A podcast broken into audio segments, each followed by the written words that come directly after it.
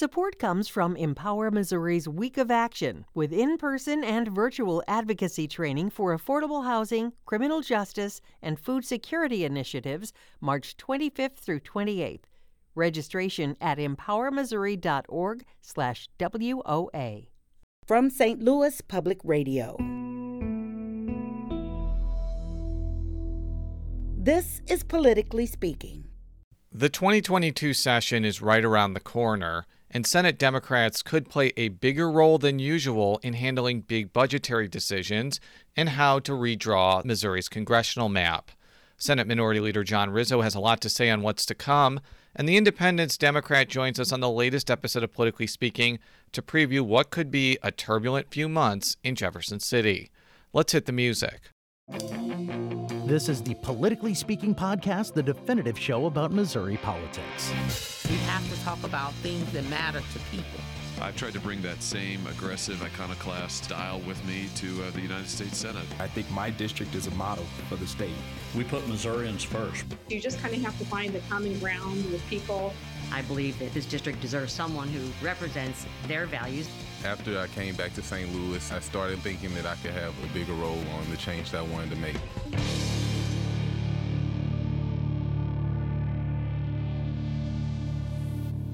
And welcome to Politically Speaking. I'm your host, Saint Louis Public Radio political correspondent Jason Rosenbaum. Joining me in Jefferson City, she is Saint Louis Public Radio State House reporter Sarah Kellogg. And joining us, he is the Senate Minority Leader. He represents the eleventh District, which includes a portion of Jackson County. Our guest today is Senator John Rizzo. Senator, thanks for coming back to the show. Just remind our, our listeners what your district encompasses before we pepper you with aggressive and hostile questions. Sure. So my district uh, represents, um, I represent part of downtown Kansas City in the northeast part of Kansas City, kind of by where the Kansas City Museum is, east to uh, Buckner. And then, uh, but for the most part, it is uh, the home of Harry Truman. And the biggest part of the district is Independence, Missouri. Uh, which is where I live and, and, and my kids go to school and all that. So, uh, yeah, Independence, Missouri is the biggest part of the district, but it, it ranges from Kansas City, downtown Kansas City, to Buckner, which is a pretty wide swath of views, if you if you will. uh, very much so. We'll just start off with a pretty open-ended question. What are your expectations for the twenty twenty-two legislative session?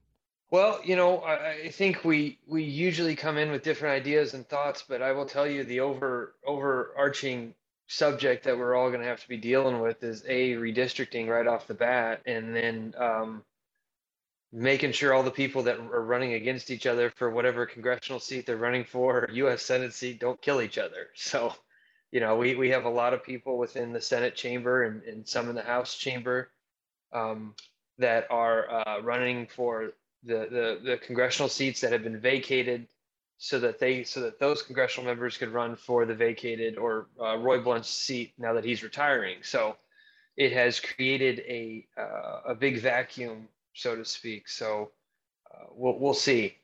You've mentioned a lot of things that we will get to, but what kind of legislation are you maybe expecting to see? Uh, honestly, in an election year, a lot of hyperbolic legislation.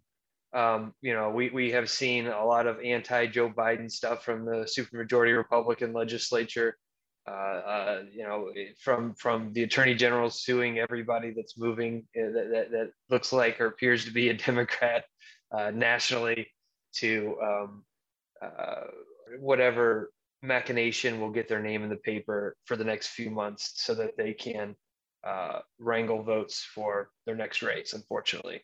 And so kind of how do you weed through that then to kind of get to legislation that you think is, is worthy of a committee, maybe worthy going through the chambers?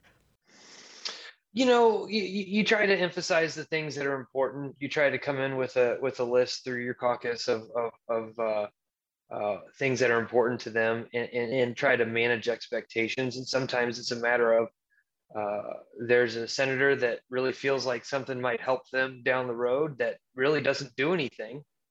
And uh, you maybe barter a deal to let them get the thing that doesn't really do anything so that you can pass something that is meaningful, that maybe isn't as hyperbolic as what they wanted to do, but actually has uh, real, real life-changing policy in it for some families. So, so we saw a little bit of this during the veto session, but do you think that some of the tensions that arose last session between Republicans will arise again?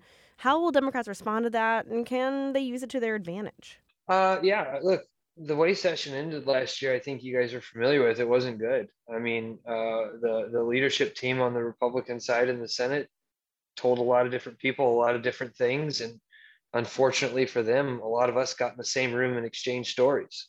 So, uh, and, and they didn't quite add up, which parlayed into a, a pretty big meltdown in the, in, in the Senate chamber at the last day of session. So um, we're, we're going to have to figure out how to traverse that gauntlet here in the next few weeks before we go back, because I, I don't feel like a lot has changed since the last day of session. We came back uh, for a special session and uh, passed a, a clean F R A bill to keep our hospitals running during the pandemic, which in it saying that in itself is pretty wild that we couldn't get that done during regular session, that we we we, we had to come back in a special session to, to get that done. So Um, we were the adults in the room, and uh, we decided not to uh, be as contentious as maybe we could have been to, to keep our hospitals open and get billions of dollars of funding brought into the, the state of Missouri like we have since the nineties. Uh, and uh, but but now with that out the door, you know, th- there's a lot. There's still some some amends that need to be made. I guess kind of my next train of thought is, you know, the idea of like bipartisanship and working together. I've asked lawmakers, you know, Republicans and Democrats about the opportunities for bipartisanship, bipartisan legislation. I guess kind of where specifically do you see that? Because I'm getting a lot of like, yeah, there's bipartisan opportunities. I haven't really heard specific answers yet. Yeah, I mean, look, I, I think that I think that there's possibilities for for, for bipartisanship. I, I get along with everybody, and I think that there's a lot of people In, in in my side of the aisle that that that really reach across and try to get along with everybody. We're in a position where we have to, right? We all know the numbers, and we all know that they can put the gas pedal down pretty much whenever they want. So so you know we have to work across party lines on a lot of different issues in order to even get a sniff at trying to get our stuff passed. So we're open to suggestions, and we're open to compromise. I mean, the Parents Bill of Rights that, that I have is, is is a bill that, you know, I'm open to to having some discussion about. And, and uh, I know there are some people on the other side of the aisle that were thinking the same thing that I was. And, and uh, we have our differences, of course, but uh, I, I'd be more than happy to to sit down with whoever that to, to, to work through that, to try to get something passed. I mean, the Attorney General and I have worked on legislation together before in the past, you know, when he was in the Senate and I was in the House. We we, we have been able to compromise and, and, and reach common ground and uh, come up with decent, moderate solutions for the state of Missouri. Can you elaborate on the Parents' Bill of Rights? What would it do? It does seem to be the, the fact that you're putting it forward a response to Republican proposals, which seem to be taking aim at what I like to classify as diversity curriculum. I don't like calling it critical race theory, because every school district we talk to says they're not teaching critical race theory, but it's kind of ballooned into trying to take aim at every diversity, equity, and inclusion initiative at schools. What, what's your idea behind your specific proposal? Yeah, I think that um, a lot of parents in this last year that we've seen throughout the country uh, have either are not uh, as informed as maybe they should be, or are being actively misinformed about what their rights are as parents. And unfortunately, that leads to confrontation at school board meetings, that leads to confrontations uh, maybe with teachers or even other parents, or in some cases I saw, I think it was in Florida or other places, uh, uh, adults yelling at children. And I, I think a lot of that comes from parents don't quite grasp uh, what their rights are Uh, as a parent, and a parent should know what's being taught in their child's school. A parent should know uh, if someone is lecturing uh, uh, at their school that, that that they disagree with, maybe, and they don't want their child to be there that day, and and decide that they keep them home or something. I don't know, but they should be informed in that regard. Uh, a parent should know the uh, that is in my bill the positives of getting immunized from polio, from measles, from mumps, from rubella, from all of the immunizations that I had as a child, that I'm sure you guys had as a child, that my children have had, that my daughter had to have before she went to her public school in Independence, Missouri.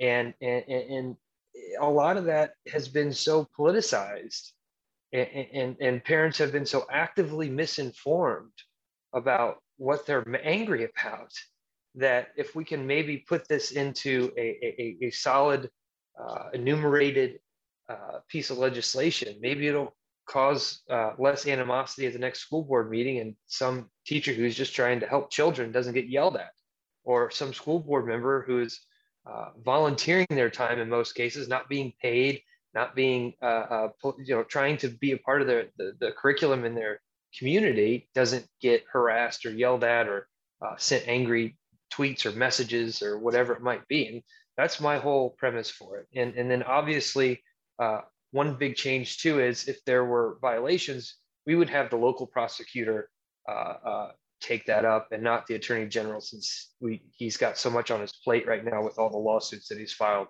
Besides this particular issue, I think one of the most pressing things that's going to be a part of the twenty twenty-two session is going to be budgetary matters. Um, and we're, we're going to go in a few different directions with this topic.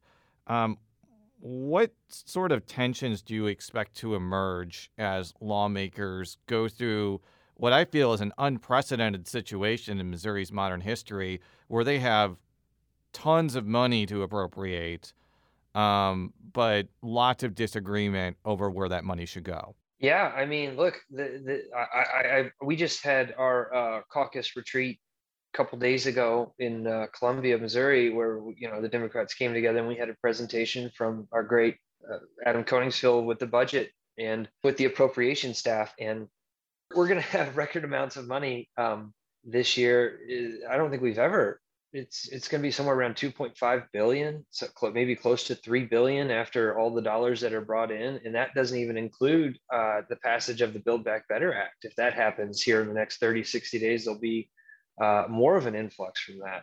We look, obviously, every year at our retreat, we look at some of the bills that were pre-filed and how we're going to either support or attack them, or, or, or change them or whatever. And there's a variety of bills that range from uh, uh, different tax cuts uh, to, to different proposals for early childhood education and things like that. So everybody has a lot of different ideas on how we spend it or don't.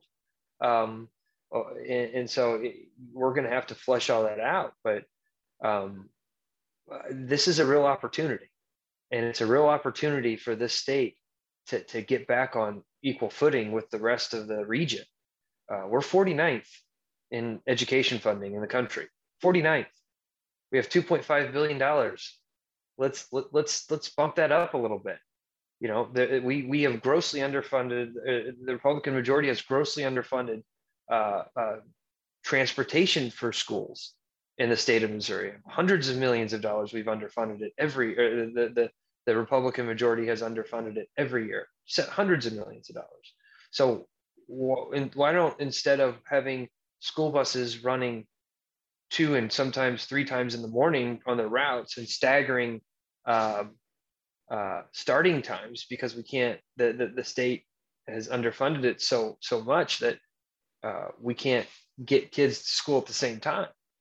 You know, we should we should we should look at completely funding transportation uh, for schools. We should look at at funding the early childhood education, which, with the Build Back Better Act, is paid for.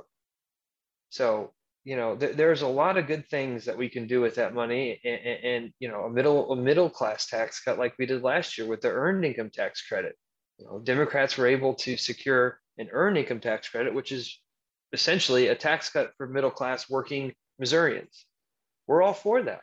I mean, people want to try to paint Democrats as anti-tax cut. We're not. We want to we want to cut taxes for the people that need it, not the people that are just going to proliferate uh, uh, their garages with more cars. You know, we, we we we there's a single mom out there who's having trouble making ends meet. She deserves a tax cut. She deserves to be able to Um, get her kids to school on time, because the transportation is fully funded by the majority party. And and and, and she deserves pre-K that we want to pay for and, and help. These things are all beneficial. One part of the supplemental budget that could evoke controversy is funds to expand Medicaid. Some Republicans have already said that the Supreme Court decision basically gives no choice but to appropriate those funds. It's still possible that it becomes an issue of contention in the Senate. How do you think that'll shake out? I think it'll be an issue of contention for sure. Um, I think that you have uh, people uh, in the majority party that are so dug in that they, they they're going to do anything but throw their, their bodies on the train track to stop uh, expanding Medicaid in the state of Missouri, which, by the way, is healthcare for working people in the state of Missouri. That's the thing they want to jump on the train tracks for. So, I mean, let's let's put this into perspective, because I think it gets lost sometimes with Obamacare or, or Medicaid expansion or all these catchphrases. Bottom line is, this is healthcare for working Missourians that keeps hospitals open for the most part, honestly, in rural Missouri, outside of all of our Democratic districts. Uh, you know, Saint Luke's and Kansas City is not going under.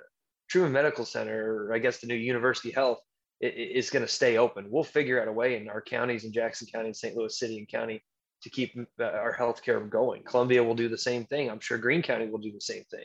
But when you start getting into places like Jasper, Missouri, where my in-laws are from, or Dunklin County, or places where you have to drive thirty, forty-five minutes to a hospital, those are the places going to get hurt. You know, I mean, that's that's the that's the problem. That's that's who Democrats are fighting for, really. I mean, they're really fighting for rural Missouri. They're fighting to keep those rural hospitals open, those those urgent cares open. Um, you know, I, I'm very fortunate and blessed. My kids are going to get health care because our community in Jackson County has made that a priority. So Jackson Countyans will get health care. Saint Louis County will get health care. Saint Louis City will get health care. And uh, yeah, so that that's where we're at. But I have no doubt in my mind that that, that they will continue to uh, try to do everything they can. It's settled.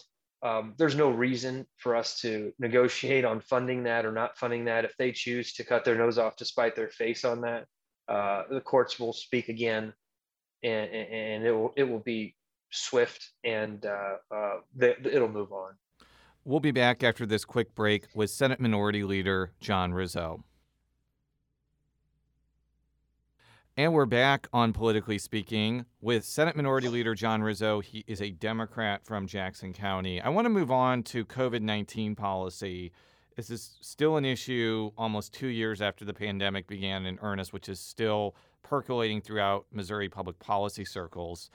Because uh, we've seen a lot of lawmakers put forward bills to curtail vaccine mandates in private and public entities. And if you talk with Governor Mike Parson about this issue, he's been pretty clear from the beginning he is not in favor of, like, his office issuing a mandate and requiring private businesses to get their employees vaccinated. But he also told me that he, he's not in favor of, like, private businesses being unable to implement mandates on their own without government coercion. And since he said that, like, a lot of lawmakers have basically disagreed with him and and are trying to do just that, making it so that a private company cannot issue covid nineteen mandates. What's kind of your expectations about how this issue is going to go in twenty twenty-two? Yeah, I mean, it, it just all depends on the numbers. I, I know this this issue gets pretty over politicized, and quite honestly, it's pretty simple. Uh, the, the more people that, that that get vaccinated, the less opportunity It, that the, the virus has to mutate and create a different strain that maybe uh, uh, the the vaccine that we have uh, doesn't respond to. So, you know, you're you're in this kind of uh, gray area, I guess you would say. I don't know how, how you would put it, that that you want to push to get people to get vaccinated, but you don't want to push so hard uh, that that people think something's up, I guess you would say. I don't know, because we're living in this conspiracy theory world now. Uh, but I mean, the, the bottom line is, if we want to move past this, we want to get back to normal, and we want to go back to, you know, a, a packed movie theater, or or or, or uh, feeling comfortable at a concert, and, and not have to uh, jump through the, the the the hurdles of being in public spaces, uh, crowded public spaces, uh, then. You know, we're all going to have to kind of uh, pitch in here and, and do our part. Um, and and it, it just, I think that a lot of times the, the Republican majority is fighting their conspiracy theorists almost as much as they're fighting Democrats on, on different policies. And uh, you have to really kind of tread lightly without going overboard, because they're they're they're quick to to take a, a, a staunch Republican that's been uh, tried and true for a long time and throw them overboard simply because they're they're they don't uh, espouse the the same rhetoric that the conspiracy theorists do. And and I think that's the gauntlet that that Governor Parson has had to traverse for for quite a while. Uh, he has to make government work, but he has to, unfortunately, um, make sure that that that fringe doesn't uh, uh, overtake common sense. Missouri never issued a statewide mask mandate during the pandemic, and the ability for localities mm-hmm. to implement those type of mitigation measures are hampered either by legislation or the courts. You know, how do you think this is affecting the state's ability to fight the pandemic? Yeah, I mean, the numbers are the numbers. I mean, it, it, you know, we've seen that in the last few weeks, especially with Rudy Keller's reporting. Mask mandates have worked. Mask mandates have worked. I say it again and again. And and and I hate the masks. Look, I'm I'm not a fan of them. I don't like having to wear a mask to a mall or to a to, to a grocery store or to, to whatever. I, I want to get back to normal. And and I think everybody does, but it makes it harder to do that when you have people actively out there uh, uh, taking away the, the the the things that will get us back to normal. Um, I think we are at a point to where we should, you know, I'm vaccinated. I've had my booster. My wife's vaccinated. She's had her booster. My children are now fully vaccinated. Well, I guess they will be in a couple of weeks from they they were vaccinated late last week, and and. you know, at a certain point, you kind of have to pull back and go, well, who are the people that we're protecting here? I mean, you know, you have to you have to ask yourself that that there are people out there that are just adamantly refusing to try to go and protect themselves and their families, and and and the rest of the society is is sacrificing for people that really maybe don't want to be uh, protected. And so, you know, you, you have to wonder, should we just go back to the way life is, unfortunately, the way life was, unfortunately, and uh, people are going to have more pressure to get vaccinated, w- you know, without uh, having mask mandates. So I mean, that's a that's an honest question. Yeah, that's a that is a good question, because I say this as somebody who wears a mask somewhat often. I'm not going to say that I wear it one hundred percent of the time. If I'm in a restaurant, I'm not going to obviously be wearing a mask while I'm eating. Um, sure. But, you know, I live in a jurisdiction, Saint Louis County, which up until maybe two hours ago, we're recording this on December ninth, twenty twenty-one, had a mask mandate. And I've gone into places and, and people are just not wearing masks. It's not being enforced here. And I've also traveled to places outside the Saint Louis metro area at the height of the pandemic, too, and looked into restaurants and seen literally zero people wearing masks. So every sure. time I hear, like, people say, well, we should have had a statewide mask mandate, even if I am philosophically sympathetic to that point, no one has ever given me, like, a strategy about how you're going to enforce this in places where people just are not complying with it. Like, are you going to bring in the National Guard? Are you going to, like, deputize the health departments, which don't have a lot of people altogether? Like, no one who has been supportive of a statewide mask mandate has ever articulated how you're actually going to follow through on this. But, I mean, what do you think of that that that point? Being from the metro area here in Kansas City, uh, and and being married to a, a woman that grew up in Jasper, Missouri, uh, and, and you know goes down to the farm very often, and my children do a lot. I was able to go from a place that was very adamant about masking, very adamant about social distancing and and and, and the reduced uh, uh, tables at a restaurant. They were at like twenty-five percent capacity, I believe, at one point. Two hours south of me, just past Lamar, um, where where none of that was happening. And and and not only was none of it none of it happening, it, it was almost a uh, affront if you did uh, try to do it. I, you know, I, I walked into different places in Jasper, Missouri, with my mask on, and and. I was looked at like I had a third eye, you know, and and it's okay. It, you know, it is what it is. But, uh, you know, at a certain point, you have to figure out, are we protect trying to protect people that don't want to be protected? And and what does that mean? And and and and that's going to make it incredibly uh, hard for us to get past the pandemic. But does that also provide an incentive for people to get vaccinated? You know, we've always we've sat, uh, you know, I was in the House uh, Missouri House of Representatives. Uh, and then I obviously went to the Senate. I've been in the legislature for a little over a decade now. And, and we always wondered at certain points, like, what does it take, right? What does it take for that person in rural Missouri to say, I am done voting with Republicans, I'm gonna vote for Democrats? Did, did things have to happen to where they die, right? Like, does it have to get that bad?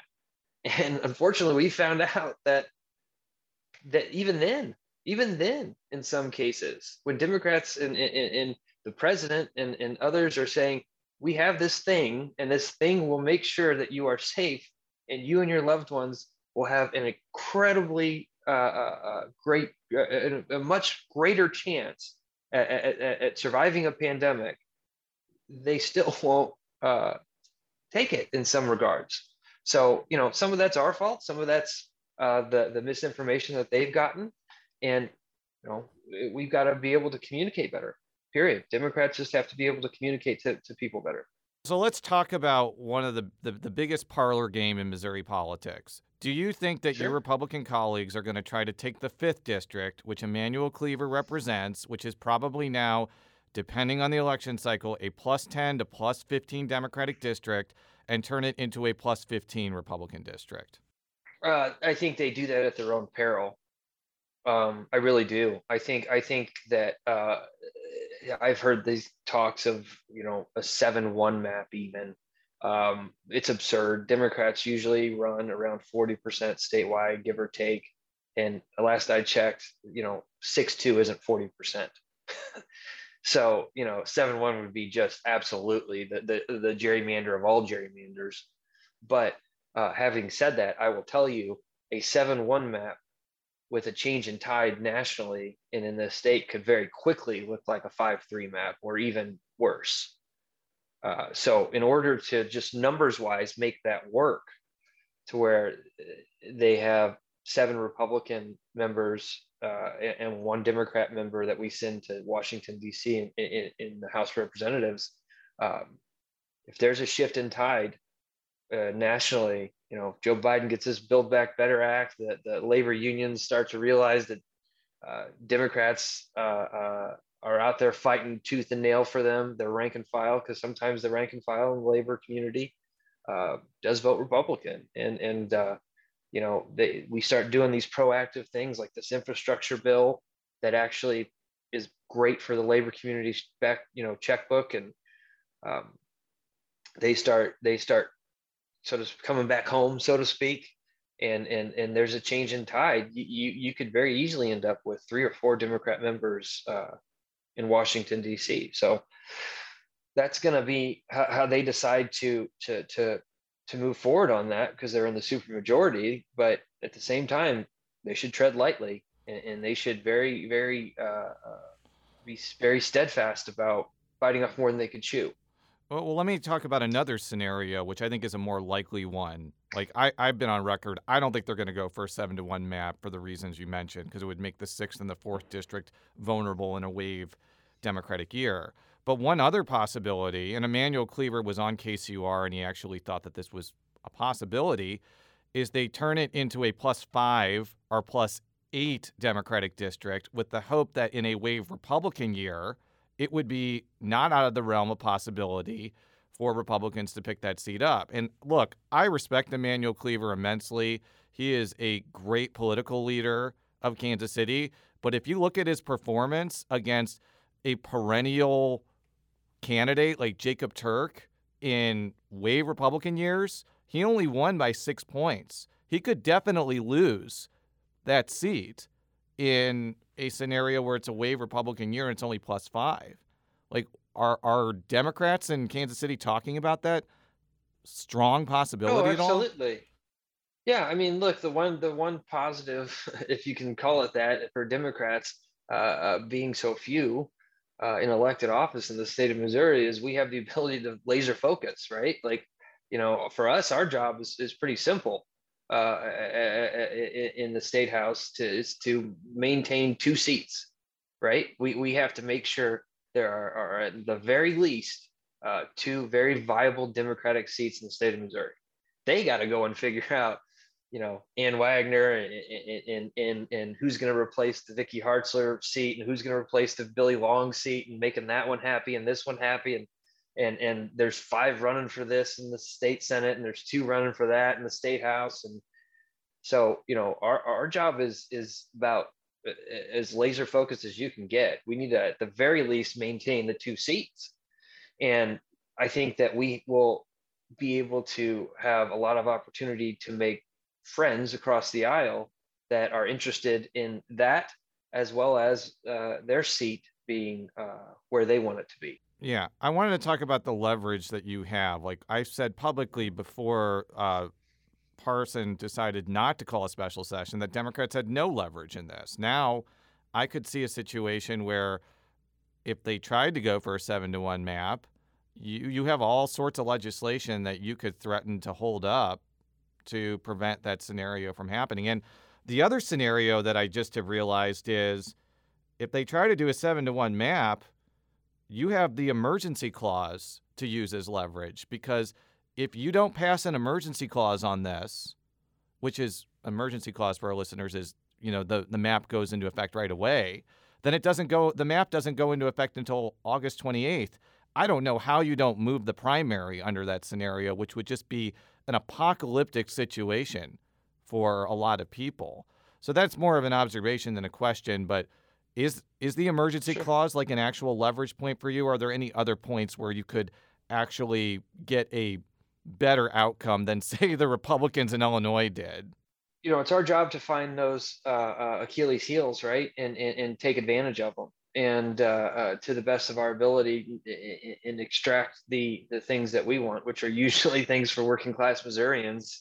Uh, ninety-nine percent of the time, or for education, or for uh, whatever it may be.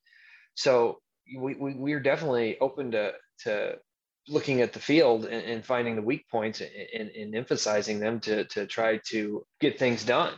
Um, but I think the bigger scenario that you outlined is. It, it could be apocalyptic, just like not last year, not funding our, our, our hospitals would have been apocalyptic, just like not expanding Medicaid, like the people voted for the state of Missouri would have been apocalyptic. And the Republican majority in Jefferson City is seems to get pretty chummy with apocalyptic scenarios. And, and that's the scarier part, right? Is that uh, we're going to be, we're, we're constantly, seems like we're constantly staring down the barrel of, you know, things like our hospitals closing, things like, Uh, our, our education is grossly underfunded, you know, and, and meanwhile, we have an attorney general running around suing Joe Biden, his dogs, his cats, and everything else, you know, and, and we have uh, all these Republican legislators that, that are talking about all of these things that don't really do anything or mean anything, but make for a, a great headline, which is why we're in so many special sessions now, right? Because the Republican majority has decided regular session is for campaigning. Regular session is for headlines and campaigning and introducing hyperbolic bills and all of that. And then, whoops, this, the clock runs out. And what do we, you know, they, they forgot to fund our, our hospitals. And so we have to come back to a special session and do it. I mean, how many special sessions have we had called for this year, Jason? I mean, my goodness. I think the Missouri Times ran a, a, a tally of how many legislators were calling for special sessions because majority of things that they wanted to get to during regular session just weren't, just didn't get to because they're busy passing bills to prevent things that don't exist. Yeah, you're certainly correct on this, on that. Uh, why the governor didn't call a special session on redistricting, though, is a complete mystery to me because he's giving. I your... can tell you why. Why? Honestly, I can tell you why, Jason, because every time he calls a special session, it turns into a circus. Yeah. And, and, and I've been told that by multiple people who I've asked around, uh, why we're not coming back into a special for one thing or another. Obviously, it behooves us to not come back for a special for redistricting, right? For all the points you stated earlier and leverage and things like that. But every time we come back for a special session, you have that Republican fringe that A, they won't stand up to, and B, they have to pacify with some sort of even crazier idea to get the, the, the bread and butter legislation passed, like funding our hospitals and our schools and our roads and bridges and things like that. So you talked about leverage. Well, there's no better leverage than than being in a special session on one issue, and they can stop that or filibuster that, or they need their votes on that. And and so as long as they continue to pacify that fringe, that, that hard right fringe base, I guess you would say, there, especially every special session will be hijacked, as we've seen. Well, well, Senator, thank you so much for your time this morning. Uh, Politically Speaking is a product of Saint Louis Public Radio, which is part of the University of Missouri Saint Louis. You can read all of our stories at S T L P R dot org. Sarah, how can people follow you on Twitter? You can follow me on Twitter at Sarah K. Kellogg. That's Kellogg with two G's, like the cereal. And, uh, Senator, how can people follow you on Twitter or any other parts of the World Wide Web? Uh, Twitter at John J. Rizzo. Dot, uh, I guess just at John J. Rizzo. And do you have a TikTok? Yes. uh, I, I did get a TikTok during the pandemic, but I have not posted anything. I mostly, uh, my, my, my daughters love the dances and that type of stuff. So uh, I, I broke down during the pandemic and, and downloaded TikTok, and they're all drafts. I, I don't really, I haven't, I don't think I've made one post, but I let them uh, do the dances and, and, and everything else. And then uh, uh, I just put them in my drafts and save the videos for maybe twenty years from now. And, memories. Have you yourself attempted the dances? No, no, no. I have, I have two left feet, and, and, you know, my wife and I might be good at a lot of things. Dancing is not our, our, our forte. So, well, thank you for that. And until next time, so long.